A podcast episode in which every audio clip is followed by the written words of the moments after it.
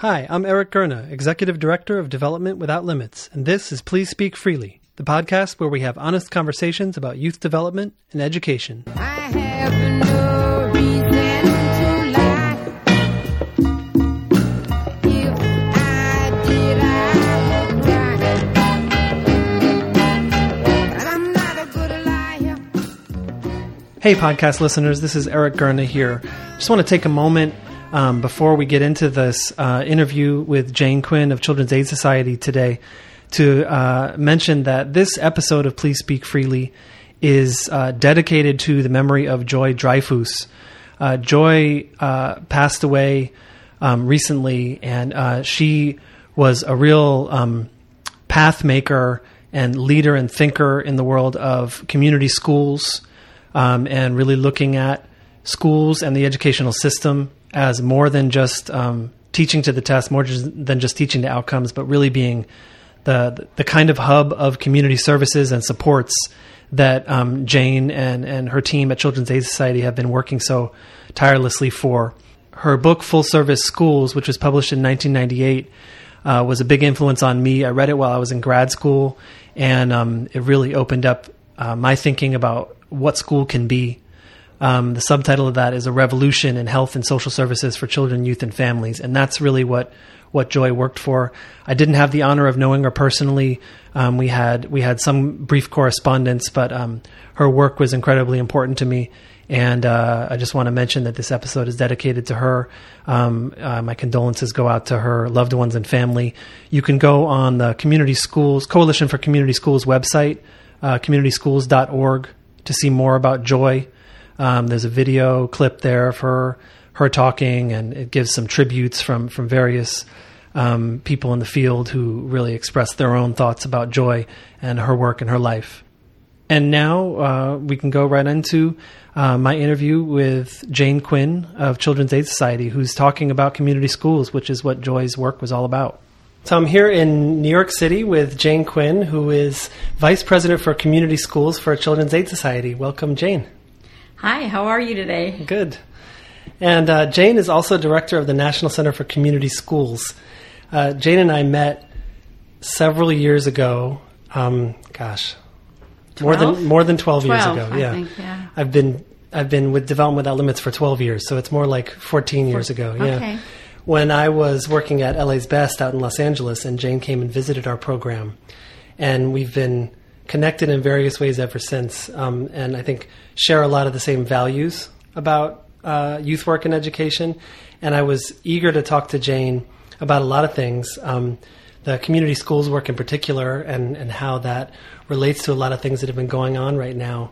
Um, but you know, I, I also think Jane that you have uh, quite a career. And I, I would love to just hear a little bit about the things you've done before you came to Children's Aid Society before we get right into the, the current work that you're doing. Oh, great. Sure, I'd be happy to talk about that for a short period of Yeah. time. Although I've had a long career, I think the um, I didn't say it was long. I just said it was quite a well, career. but it is long too. It's been over four decades that I have been a social worker and a youth worker.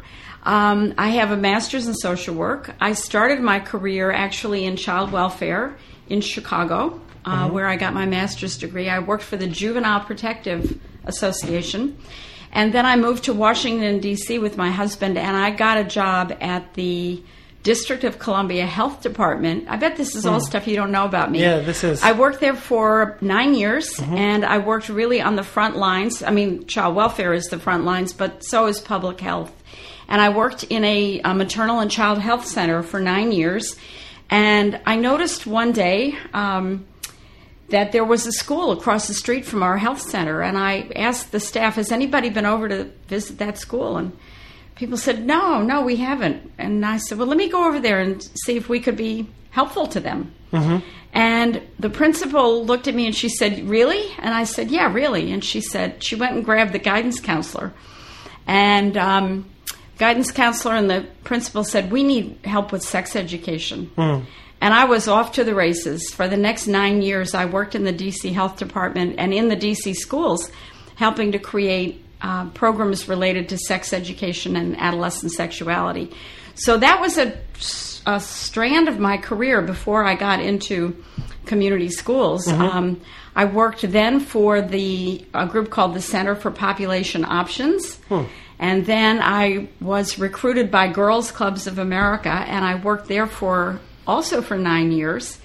And I was the national program director. And I think when I worked at Girls Clubs, I expanded my practice beyond pregnancy prevention and sex education and really got into a much broader set of issues around youth youth mm-hmm. development. And but I've always thought of my career as a social work career. I've always thought of myself as a youth worker.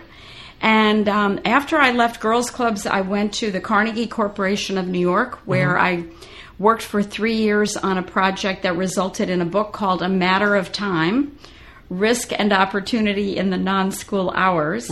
So basically, you can see I've been kind of moving around the desk, right?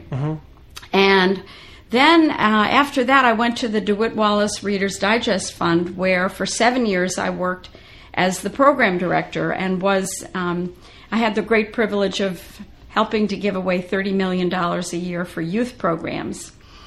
Um, after I did that, after I worked in philanthropy for 10 years, I was really itching to get back into the world of practice. And I was given this great opportunity to work at the Children's Aid Society, where I work both locally and nationally on a strategy called community schools. And you know, I, I first learned about community schools when I was in grad school and I was working in after-school programs, and I was, uh, you know, studying education policy and um, really getting into starting to learn about what youth development is and what the youth development approach is. And I remember, so I don't even remember what it was in, but there was a chapter of a book or a chapter of an article that was about um, the community school, which I believe is the one that just had the 20th anniversary. Is it 218? IS to intermediate school 218 in Yeah. Washington Heights. Yeah. Yeah. Which is which, as you just informed me, just had your your 20th anniversary of that being a community school, and I read uh, a synopsis of that, and it was just the simple idea that public schools are public assets and public resources and should be utilized beyond just from you know nine to three or whatever the school hours are that they can be a real resource for the whole community for young people for families for everybody in the community and that it can be a hub of, of services and supports for the community it just struck me it's it's funny how the the things that seem like epiphanies always seem to be the most obvious things that it just seemed like the most obvious um, idea. And I got so excited, I ended up focusing so much of my, my study in grad school and, and now, you know, as I continue, maybe not working directly with community schools, but continue to advocate for that, for that idea. It's been hugely impactful for me. Um, you, you say you sort of been circling around it, but when do you remember when you sort of did you have a similar moment at all? Was it more gradual? Well, I was really talking about circling around the desk in the sense of going from direct service to national program development and planning, Mm-hmm. Okay, yeah. which had gotten me then, of course, into fundraising, and Right. then then I moved over to the. I did some research when I was at Carnegie, and then I did some grant making Mm-hmm. when I was at Wallace, and now I feel like I'm really integrating all of that work. So Yeah. I've been kind of moving around the desk, but I do think that community schools is a strategy for pulling all this together, all this good stuff. And I, you know, I appreciate what you said about it is a simple idea. And, you know, the simplest explanation I've heard of community schools is uh, was in a conversation, actually a presentation that was being given by an urban superintendent whose name is Patricia Harvey. She was the superintendent of schools in St. Paul for many years. And they had started a community school initiative called Achievement Plus, and she was reporting on that. And this was at a meeting of the Coalition for Community Schools. And this just rolled off her lips, but it seemed to me to be a great way of explaining this simple idea. We'll get into the complexities mm-hmm. in a minute, but simply, she said, you know, as we've been doing community schools in St. Paul, I've come to think of community schools as a strategy for organizing the resources of the community around student success. Hmm. Mm-hmm. I wrote that down. I was like, bingo. I didn't mm-hmm. even need to write it down because it's so clear, it's so simple. and it but it's packed, Yeah. right? It's packed because in so many communities, the resources are not organized in the right way. They're operating in silos, and children are whole people. So we want to find ways to bring comprehensive and integrated supports and services and opportunities and surround children with, with those opportunities. So I love that definition, and um, I think it conveys that this really is a simple idea. And what I heard in that, that that really jumped out at me was organizing the resources of the community around student success because oftentimes um, I feel like, especially in today's culture of, of education reform and everything that's going on, it's so much is talked about what the school needs to do, what the school system needs to do, what teachers need to do, um, as though those are the only things that impact student success. And that definition really talks about organizing the whole community around helping young people to thrive. Right. I think that's I think that's a good point. So I'm not saying that schools don't need to have Sure. a reform agenda as well. But I think if we but I I, I want to speak also about that part of the definition about student success. And what do we really mean by that? And I think when you and I talk about that, um, and lots of us in the youth development field, we're thinking about the whole child, and we're thinking about all the things that we know um, from people like Richard Murnane and Frank Levy about the new basic skills and what are the skills that are needed both in the modern economy but also in a democracy. What are those skills? And if we take all the research that we know about what does it mean uh, what does productive adulthood mean in the 21st century? I think we absolutely come to the conclusion that we have to organize our resources differently. All of our, our resources, our economic resources, the resource of time, and the resources, the human capital resources that are brought to bear when we do the wonderful work that we do around helping young people get to productive adulthood. But if we if we only take one part of the Murnane Levy um, framework, if we only say it's about reading and math, and they say at a minimum ninth grade level, then we're ignoring lots of other skills that we know are important. Things like communication skills, things like critical thinking skills, uh, skills like knowledge and comfort with technology, and those are just the ones to succeed in the economy. How about citizenship? How about the ability to be a responsible family member? So we know that all of those are the skills that you need in productive adulthood. So let's make sure that we're giving young people plenty of opportunities to practice those skills and to develop those skills. And that issue of how we define success is so important because, you know, I, feel like right now success is largely defined by grades and test scores, mostly test scores. And if we, Have we, we- lost our minds? do you think we have? yeah, I do. Why? Uh, Well, we How? Well, I want to uh, talk about how we just know better. We just know better than that, you know? I mean, there are a lot of people that I've learned a lot from in my 40 some years in the field, and one of them is Jim Comer. And um, I had a chance to work with him. He was the co chair of the task force that I worked with at Carnegie. And, you know, I've known Jim for a long time. And he's a little bit like my minister at my church. He gives the same talk all the time, but the message is the truth, you know? And he says it's all about development. Here we are at Development Without Limits. Um, wonderful name. And where did we get this idea that we just have to worry about cognitive development? So, you know, I am a social worker. Jane Addams said that an effective social worker should keep one foot in the library and one foot in the streets. Isn't that great? And I have really tried to follow that dictum in my career. And I think if you really are serious about the research that we have, and we have a lot of it, um, if you're serious about that research, you can't end up where we have ended up. You can't end up with a fixation on test scores. How could that be the right, the right prescription? So why do you think that we've ended up so fixated on test scores? I, I don't think I can explain it. I, I do think that we've kind of lost our minds. Um, I think that we've picked test scores because even though we all know they're a faulty measure, I don't say we, they pick test scores because um, there's a simple elegance to it, but there's also a false elegance to it.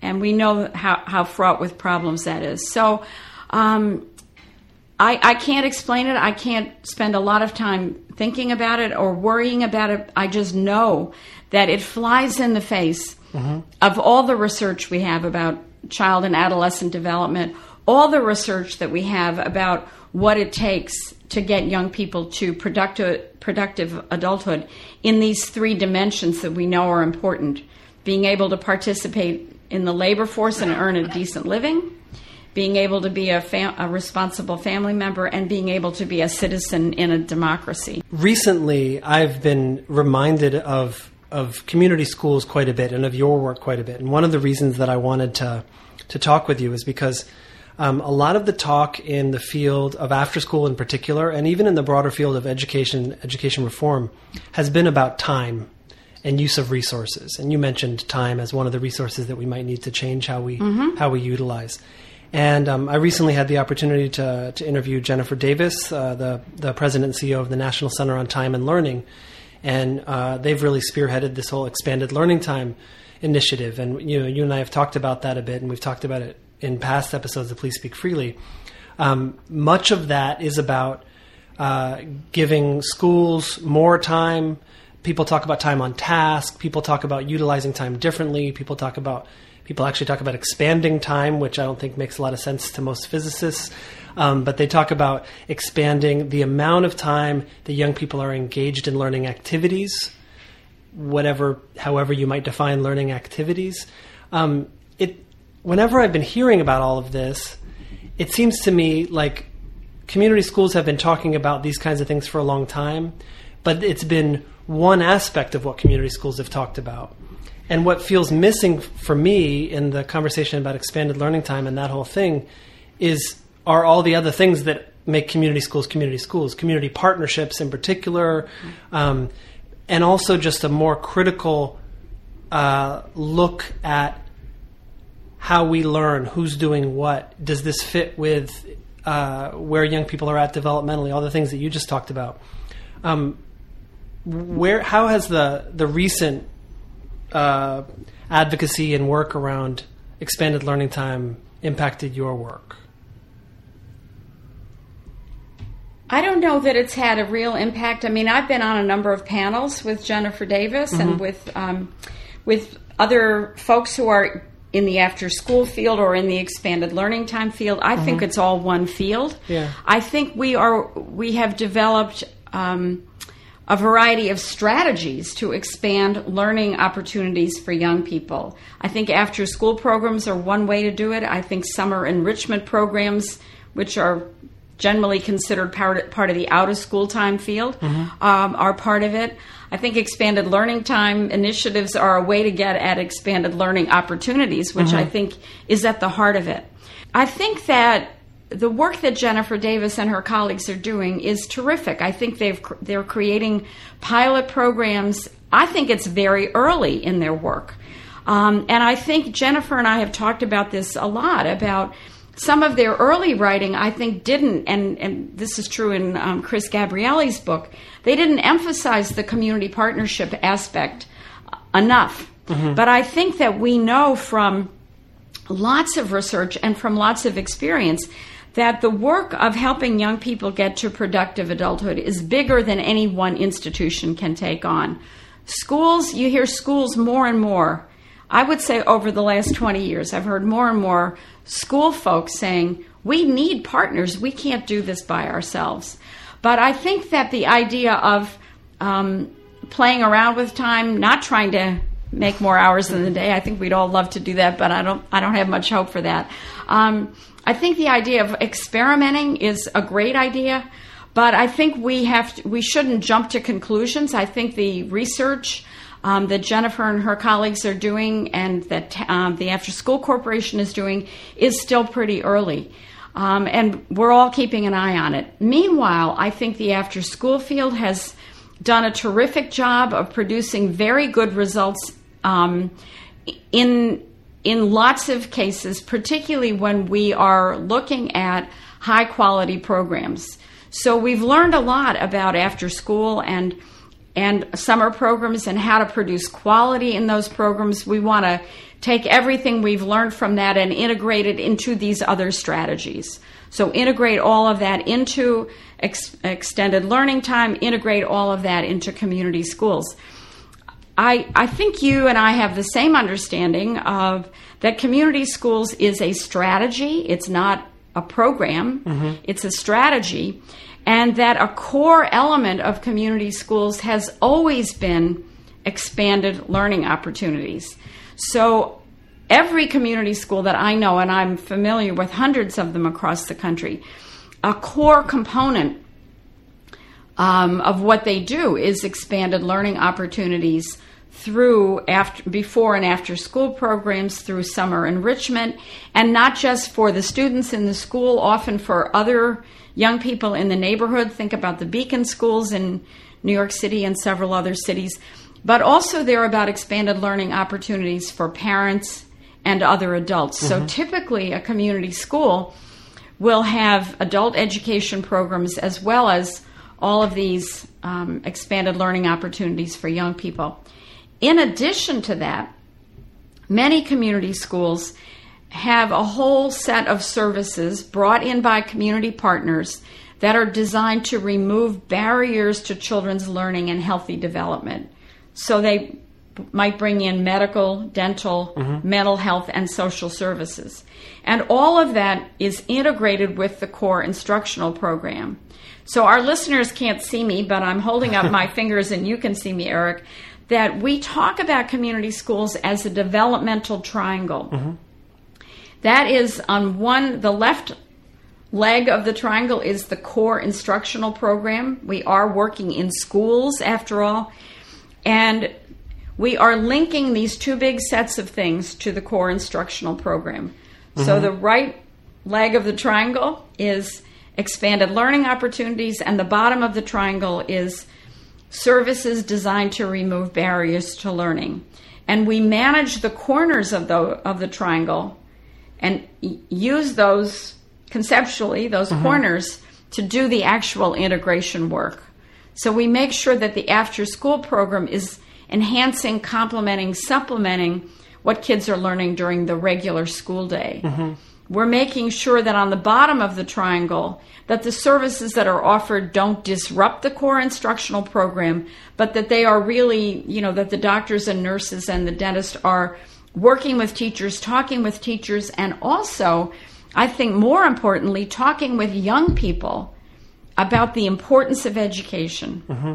Because we know how important that is to have consistent messages that all of the adults surrounding children should be working toward their their school success the way we're defining it that is their learning and their healthy development When you mentioned the, the the triangle and you put up your fingers as I am now doing as a triangle, what what came to mind for me was was Maslow's hierarchy of needs. Yeah. Because it's it sounds like most of the community school approach is based on that. That it's it's about you know it's it's hard to it's hard for a young person to learn how to read when they're hungry or when they didn't get enough sleep or when they have um, health problems or um, are having problems at home that they don't have any assistance with learning how to deal with, and um, and that we have to meet the basic needs in order for the higher level cognitive, intellectual, creative um, needs to be met. That's a worldview. It's a developmental worldview, I Right, think. right. And I think it's a worldview that that not everybody shares. That I think I, I think that a lot of people, um, whether they're actually in education or they just like to talk about it, are come at it like more of a um, what I think of as a transactional sort of behaviorist approach, which is we need to do this, this, and that so that we'll get that, that, and this. So if we if we give more time, if we do use certain types of curriculum, and if we hire certain kinds of teachers, those are the inputs. The outputs will be higher levels of quote unquote student achievement, which is measured by test scores. Do you um, how much do you deal with the philosophical approach and the underpinnings that community schools is based on, and how much is this? How much of this is a conflict in your in your work? Well, you know, when I am asked to speak about community schools, which I am asked to do quite often, I always start with the research base. Tell me the research base for that that set of theories. I'd like to compare my research base to that research base. You're right. We're talking about Maslow. We're talking about Bronfenbrenner. We're talking also um, Urie Bronfenbrenner, who talked about the ecological context of growing up, and I think his um, his work has been very influential in certain. Um, you know, in certain parts of the education community. That's pretty old stuff. Um, we have 50 years of research on resilience, going back to the work of Emmy Werner and more recently people like Bonnie Benard, who talk about the importance of having uh, caring, consistent adults in the lives of children. And community schools is a strategy for bringing more caring, competent adults into the lives of children and bringing a wider array of caring, competent adults into the lives of children, into real, real authentic relationships. We have 25 years of research, going back to the work of Reginald Clark, about the importance of out of school time and how uh, when young people have a chance to participate in what he called high yield learning activities during the non school hours, that that supported their school success. We have work from people like Deborah Vandell and Milbrey McLaughlin who have also documented the results of young people's participation in high quality out of school time activities. And Deborah Vandell's work, I think, particularly puts a spotlight not only on academic achievement, but on what she calls emotional adjustment, social relations, and work habits. These are all things that show up right away when we're l- looking at the studies of the labor economy, mm-hmm. right? Mm-hmm. So we have that research. Then we have a whole lo- body of research, again about 20 to 30 years, on the importance of parental engagement in children's education. So we're drawing on all of these strands of research, not to mention all the work of Jackie Eccles and Jim Comer and people who've been really speaking and writing for years about the, the basic developmental needs and the stages of child and adolescent development. Our knowledge about that hasn't really changed very much over the last what, since I went to graduate school in the mm-hmm. in the late '60s. What has happened, I think, is that we have forgotten a lot of the things that we used to know. Back in the progressive era, John Dewey and Jane Addams were working together as an educator and a social worker. Mm-hmm. And John Dewey in 1902 wrote a whole monograph called Schools as Social Centers. Interesting, right? So if we had listened to people like John Dewey and Jane Addams, we'd be in a much better place than we are now. But if we don't look at the right, if we don't look at research, and if we don't learn from history, we're in big trouble. Well, who are we listening to now? Like, how did we end up where we are now? I think you should talk to somebody else about that. you know, I, I mean, I'm intrigued that Yeah. um, D- Diane Ravitch has really been so courageous in in writing and speaking about how, as a founder of the standards movement, she now sees that um, there were some unintended consequences. Not that anybody's opposed to standards, but Right.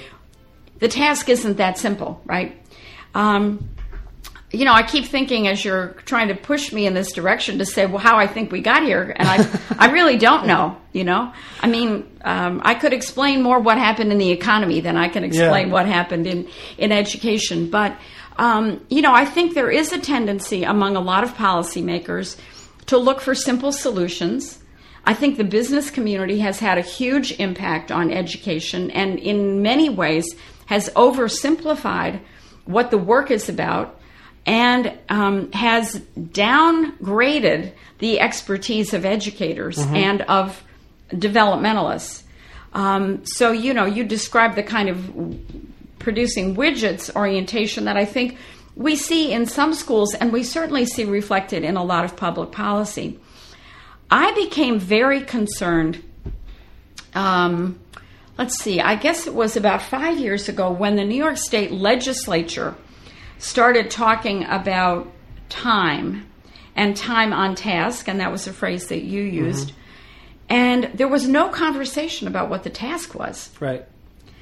So I started writing, I wrote a Youth Today column called Time to Consider uh, back in 2007, saying I was getting really alarmed about this because I have an understanding of what we need to do. I think we need to expand learning opportunities and to expand opportunities for young people to learn in different ways and to be deeply, authentically engaged in learning. But if you look at, let's say, the report of education sector called On, On the Clock, which is a wonderful report, um, what they do in that report, among other things, is they document, um, they conceptualize time in school as four concentric circles. The outer circle is time spent in the school. You go in one layer, it's time spent in the classroom. You go in further, and it's instructional time. And you go into the bullseye, the center of the circle, and it's called engaged learning. Right. That's what we need to get fixated on. How do we expand the, the quality, the amount and quality of engaged learning? And this this is what it comes down to for me with this whole conversation about time, because the conversation about time lately has ex- has focused on extending the school day or extending the school year, and it seems so crazy to me because, you know, if we just look at how much time in schools, um, and even in, in after school and other other kinds of uh, learning environments, how much of that time is spent doing things that aren't actually that productive or useful, um, and how much of the time that's not useful is being spent in in uh, preparation for either a test or, or homework that's due or, or an assignment that's really not that productive because it doesn't lead to engagement. It doesn't create uh, sort of intrinsically motivated uh, attitude on, on the part of the students. So it's a lot of rote activity leading to either short term um, information dumps or leading to nothing at all, just rote activity. Um, if we were to shift the whole um, premise and the pedagogic approach, we would have so much more time. If we threw so much of that out, we'd have so much more time without going from three to three thirty-seven or whatever it was they did a few years ago in New York City, thirty-seven and a half extra minutes, without needing to to do any of that. And so much of the energy is going. Uh, so much of the energy could be put towards shifting what we're doing. And then seeing do we need more time? Do we need more space? Do we need more money? The ingredients should be in service of an approach that has a core philosophical framework that really is based on research and what we know about learning. And that that would then drive the needs. But instead it seems like the, the inputs are driving the whole conversation. Does Right. that make any sense? What you said just makes sense to me, and um, and I, I I agree with you. I think that we do. I think we have to lead with the research, and we also have to lead with the results. And I think that in the community schools field, um, the initiatives that are going on around the country are producing really terrific results. So terrific that last October, the Children's Aid Society held a national conference on. Fo- it was called Fo- Community Schools Focus on Results. Mm-hmm. And we had presentations by colleagues from all across the country of their evaluation results. And I think, you know, what we're finding is that when you, when schools and community partners work in this more comprehensive and integrated way, we get better results. We get better academic results. We get better behavioral results. We get higher, atti- um, higher attendance on the part of both students and teachers. The teachers union have take t- unions, both of them, the AFT and the NEA, have taken notice of this because teacher attendance translates into a lot of good things, right? It translate it translates into continuity of the learning experience for young people. It translates into ka-ching ka-ching because principals and districts don't have to hire substitutes. And all in all, it's um, it's very promising, and the teachers' unions are among the first of the education organizations to say, look, we need partners to work with us in this comprehensive, integrated way. We can't do this by ourselves. We can handle, you know, the leg of the the left leg of the triangle, and we know we've got a lot of fixing to do on that, right? We know we've got to have a coherent curriculum. We know we've got to get a qualified teacher in every classroom. But we need the other supports and, and services and opportunities that come with a community school. We need to pay attention when 30% of the kids in the classroom can't see the blackboard. And that's a real statistic, by the way. Mm-hmm. I mean, we have a partnership with the Helen Keller Institute uh, in New York City, and they are a fabulous partner. Um, and they come into a school, and we organize the vision screening for all the kids in the school. And they can, if they find that kids need glasses, and about 30% of kids don't, this is in New York City one of the wealthiest cities in the world, right? Um, the financial capital of the world, 30% of the kids fail the vision screening. The Helen Keller Institute, God love them, can make glasses on the spot. So the kids come back into the classroom with the glasses, and guess what? Their behavior improves immediately. So the community schools work around the country is producing very good results on a lot of dimensions. I mentioned some of them already. Um, I want to mention a couple of others because I think that one of the real strengths of community schools um, is parental engagement. We know how important that is as a contributor to student success, and community schools, because they are partnering with people like Children's Aid, people who whose business is to work with families these schools have much, much higher rates of authentic par- parental engagement. Not one shot deals, but ongoing parental engagement, and a lot of emphasis on helping parents understand what they need to do to support their own children's education. Mm-hmm. You know, things like getting their kids up in the morning, getting a good breakfast into them, getting their kids to school on time and regularly. And community schools across the country have been paying a lot of attention to the whole issue of attendance and particularly and more recently the issue of chronic absence, which plagues urban districts. And I think as a new, really a new issue, it's a new way of looking at attendance. So I'd love to talk a little bit more about that, but we're sh- community schools around the country are showing very good results on overall attendance and on reducing chronic absence. So I wanted to ask a question about the, the vision statistic. Um, that 30% of kids failed the vision test. Is that 30% of the kids in the community schools, or is that 30%, is that number like across New York City? As far as I know, that's in our own schools. Um, and I don't know the statistic for the city, but I know that it's very, I know it's high. Because part of this is there's an there's a dynamic to all of this, which is about um, economic development and poverty, Right. and you know, you know, I think it. We haven't even mentioned it. I think because it goes without saying that community schools and the efforts of Children's Aid Society um, in New York and, and nationally, and you've even done some work internationally, I believe, right? Right. hmm Have focused on serving um, e- economically poor neighborhoods and communities Right.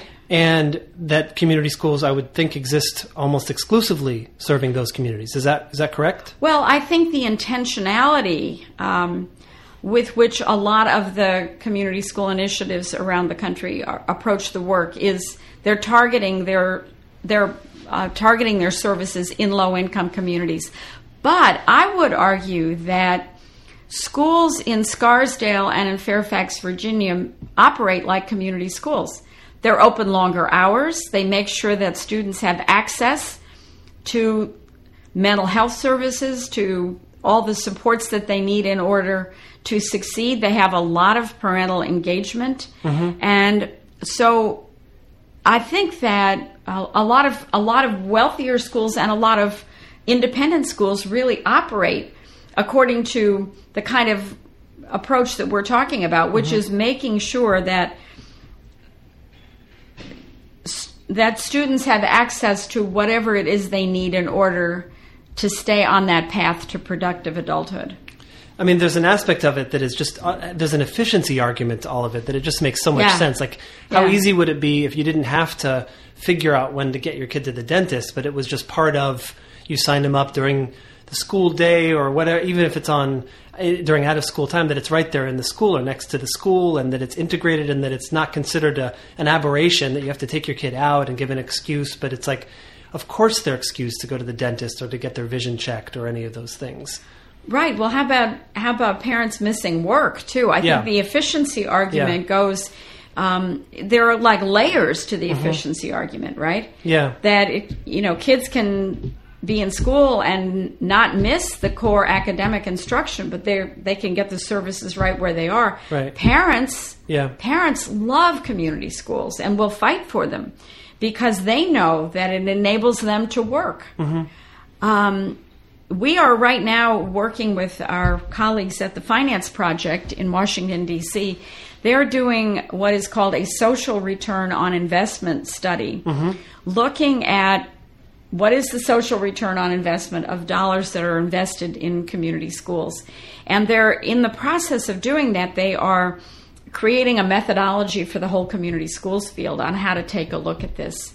Um, I think, from the point of view of a provider like the Children's Aid Society, we definitely think this is an, an effective and efficient way to work because a lot of the services that we're providing in the community schools, we would be providing out in the community.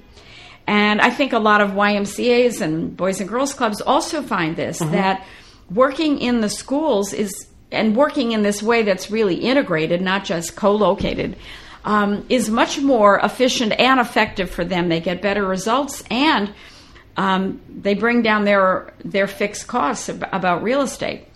I really love the idea of it going um, beyond just serving um, economically poor neighborhoods too, because there's there's something um, that always doesn't set quite right with me about so much of the field where it's like there's something that, that poor kids in neighborhoods need, and then there's something that everybody else needs, or Right, right, and um, right. it would be such an equalizer if that was a if that was a norm. I heard um, something terrifying on the radio the other day of a story about uh, Colorado Springs, Colorado, where they had had a you know a real economic crisis, just like everywhere else.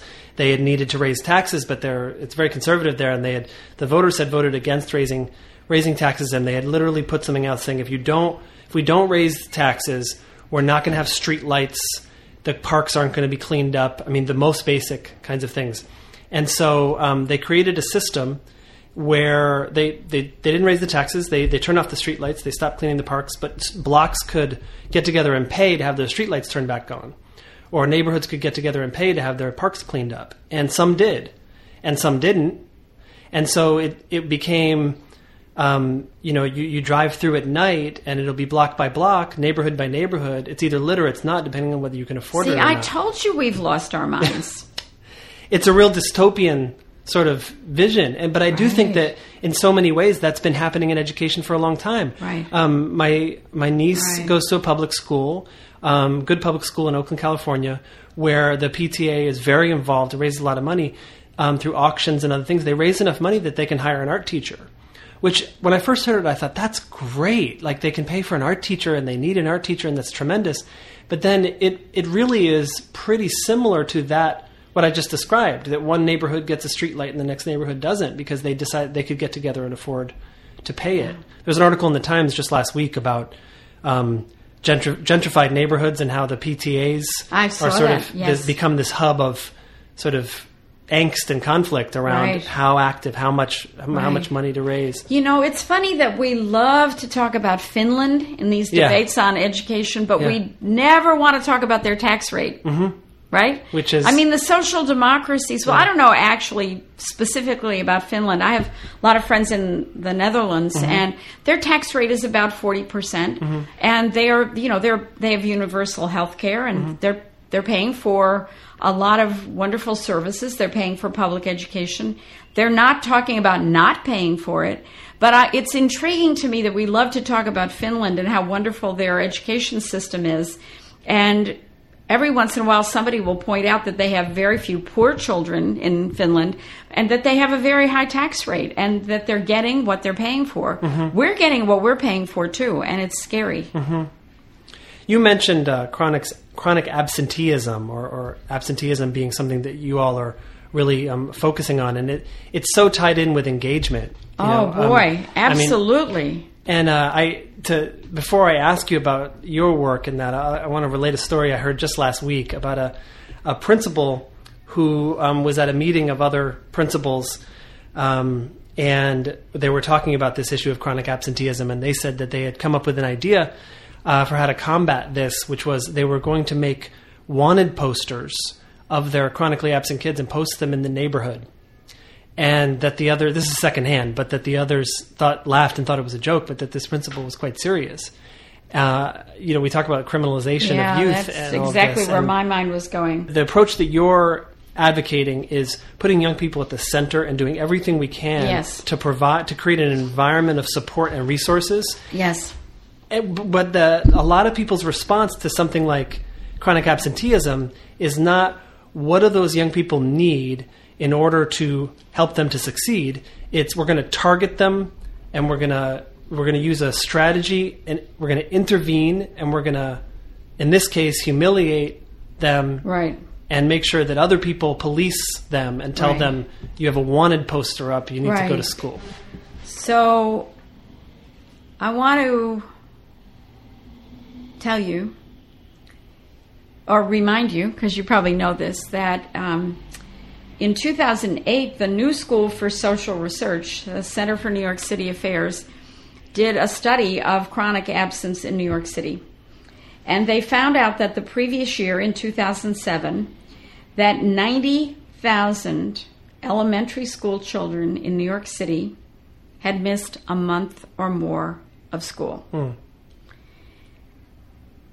When elementary school children are absent, they are generally not hanging out on the street corners. They are generally at home.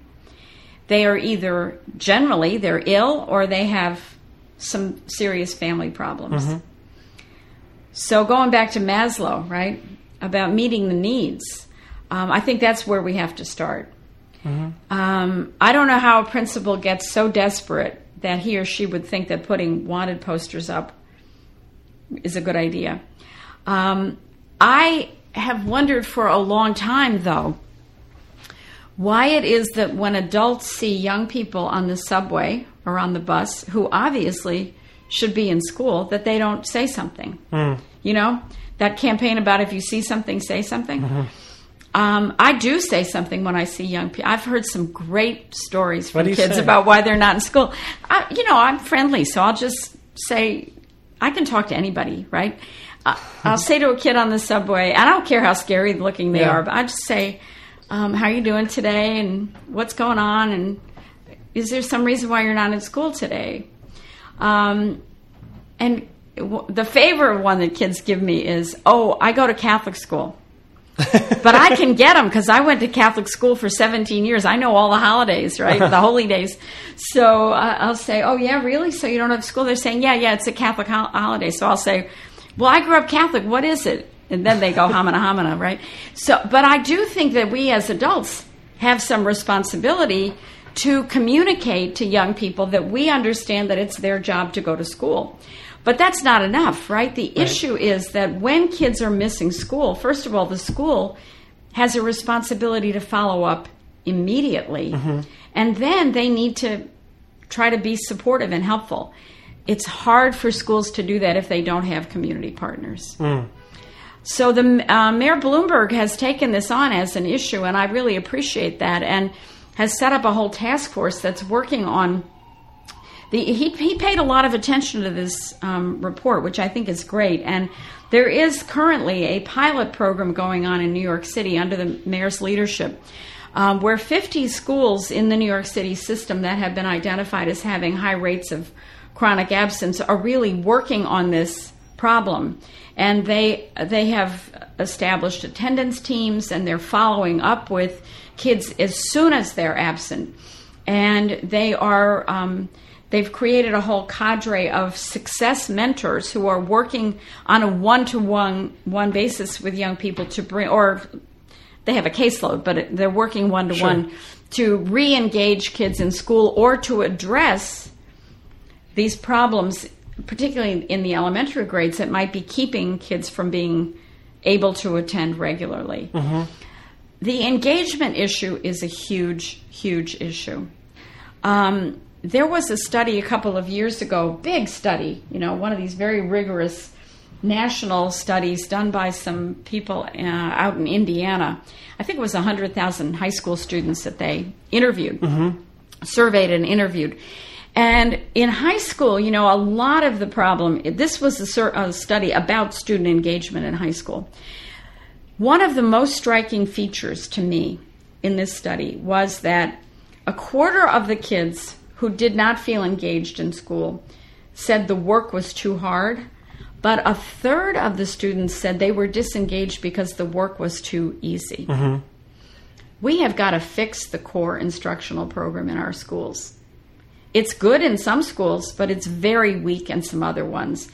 And so, I you know, I think before we start talking about extending the school day, I'd feel a lot better about that as a strategy if I knew we had beefed up the quality of the core instructional program in a lot of our schools, particularly in our lowest income schools. When a third of high school students are telling you in a rigorous study that the work is too easy, you got a problem on your hands. Can't we just raise the standards? Yeah, right. I keep hearing that raise the I don't know. standards. We tried that for 20 years, and it hasn't. I don't know it how high hasn't you had can the- raise them. Hasn't had the impact that we want. So I think we might need some. I think we might need some other strategies, and Yeah. that's really you know what community Yeah. schools is all about. A Yeah. strategy to make sure that we are doing everything we can. I loved what you said about surround keeping students at the center of our attention all the time and surrounding them with all the all the good stuff. You know, one of the best maybe the maybe the single most important study that has come out in education over the last decade is a study by Tony Bryk and his colleagues in Chicago called Organizing Schools for Improvement Lessons from Chicago. This, this book was um, written up on the front page of Ed Week two years ago. It was around April. And I looked at this article and I ordered the book immediately. And, you know, through the wonders of technology, the next day, the book is on my desk, and I grabbed it and read it. Um, and it's a wonderful, wonderful book, um, and really speaks to the complexity of what we're doing, and also gives a very clear cut framework for what we need to do. So I'm going to take a minute and describe this, okay? Please. Um, so what they what they did. So Tony Bryk was at that time the head of the consortium on Chicago school research, and they did. He and his colleagues did this study uh, where they looked at seven years of data in the Chicago, the K eight schools in Chicago. And they were looking at 100 K 8 schools that were on an improvement course. And they looked at another 100 schools that were either stagnating or declining in student achievement. So, student achievement was definitely what they were looking at. Mm-hmm. And they were trying to understand wonderful study, really, wonderful set of questions. And they were looking at what was going on in these 100 schools that were improving that wasn't going on in these 100 schools that were stagnating or declining. What they found was that there were five, what they call essential ingredients of school improvement. The first one was the principal is the driver of change and has an inclusive leadership style. Mm-hmm. The second essential ingredient was authentic family and community engagement. It's starting to sound like a community school, right? Mm-hmm. The third ingredient was that the school at the building level had the ability to build professional capacity among the teachers, but among everybody in the Okay. building Uh-huh. the custodians, the security officers, Right. the partners, right? Right.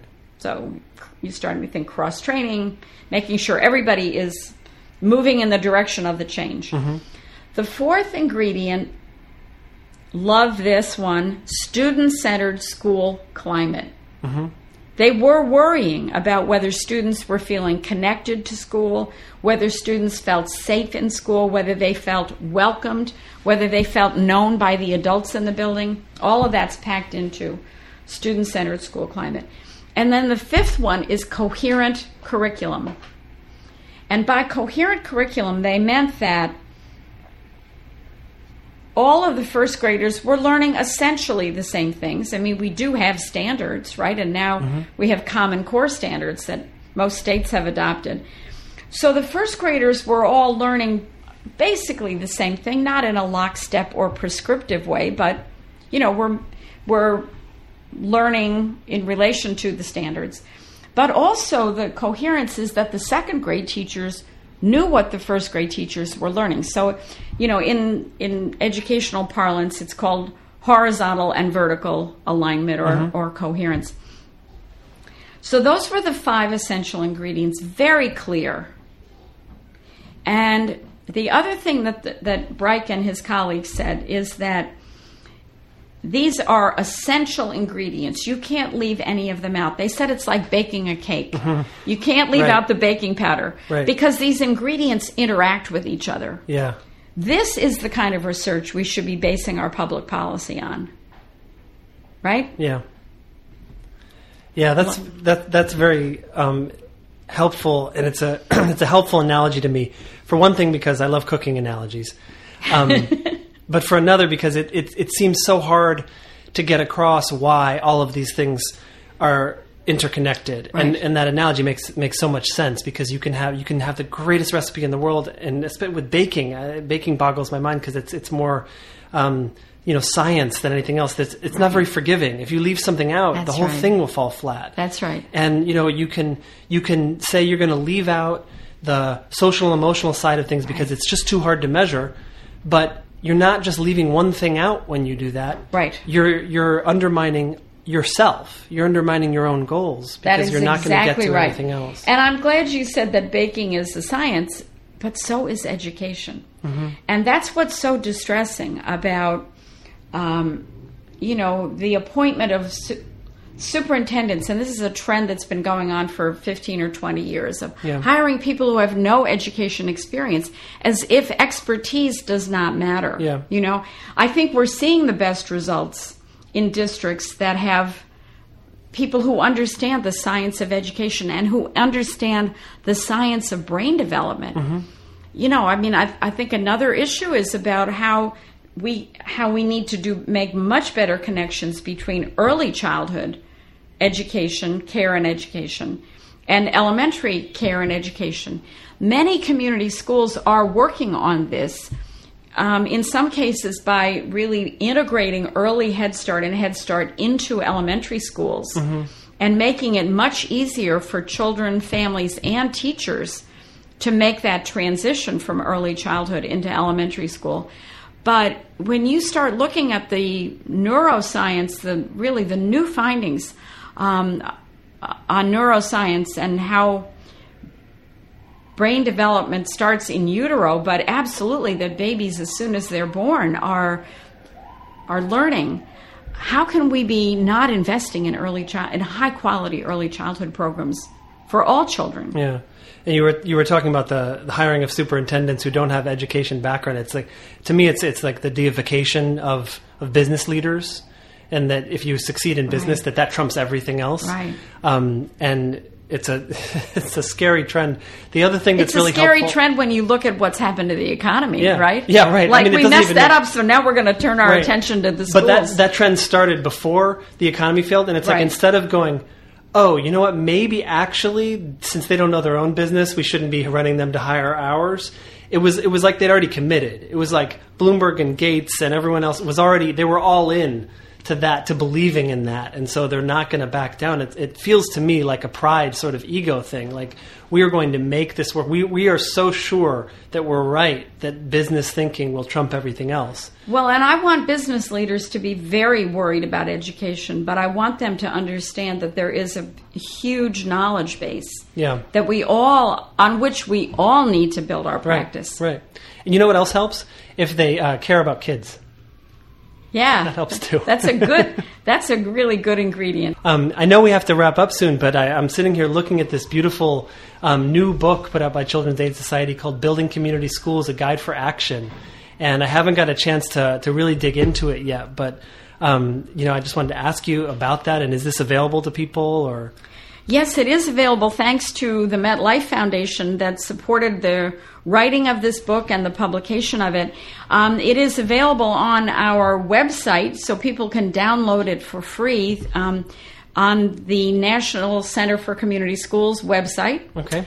Uh, www.nationalcenterforcommunityschools.org.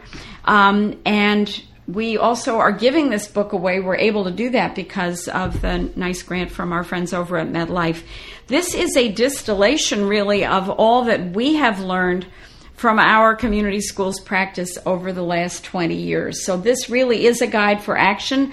I think people can read this book and really um, get more of an idea of what this strategy really entails and there are sections in here on how to get started and how to how to build actually a system of community schools so we've included lots of very practical tools in this book and uh, would love to have your listeners avail themselves of it Great, and it's it's great because I can do a commercial like order this book, you know, and it's free. So I don't even feel like I'm I'm plugging anything. No, but I would plug it even if it wasn't free because it's it seems like what it is is it's a resource that really summarizes everything we've talked about and puts it into practical terms for people who want to actually operationalize this and help people to really take this movement and and really run with it. and there's actually a picture of the developmental triangle in there so instead you of having to Yeah. figure out how we're holding our hands up in the air people can actually take a look at the at the diagram Great. So go to the National Center for Community Schools website and, and order the book. I do encourage you to order a, a hard copy because it is a, a beautiful, beautifully published and designed book, as many of the other publications related to community schools from Children's Aid have been in the past, I remember. Jane, I just want to really thank you for your time and thank you for all the work that you've been doing. And I feel like I need to create a bibliography for this, for this episode because it's been so chock full of, of information and references and everything. So So Jane Addams would be proud of me, right? That Indeed. I have I still have a foot in the library, one foot in the street. Thanks for being on Please Thanks. Speak Freely. Okay.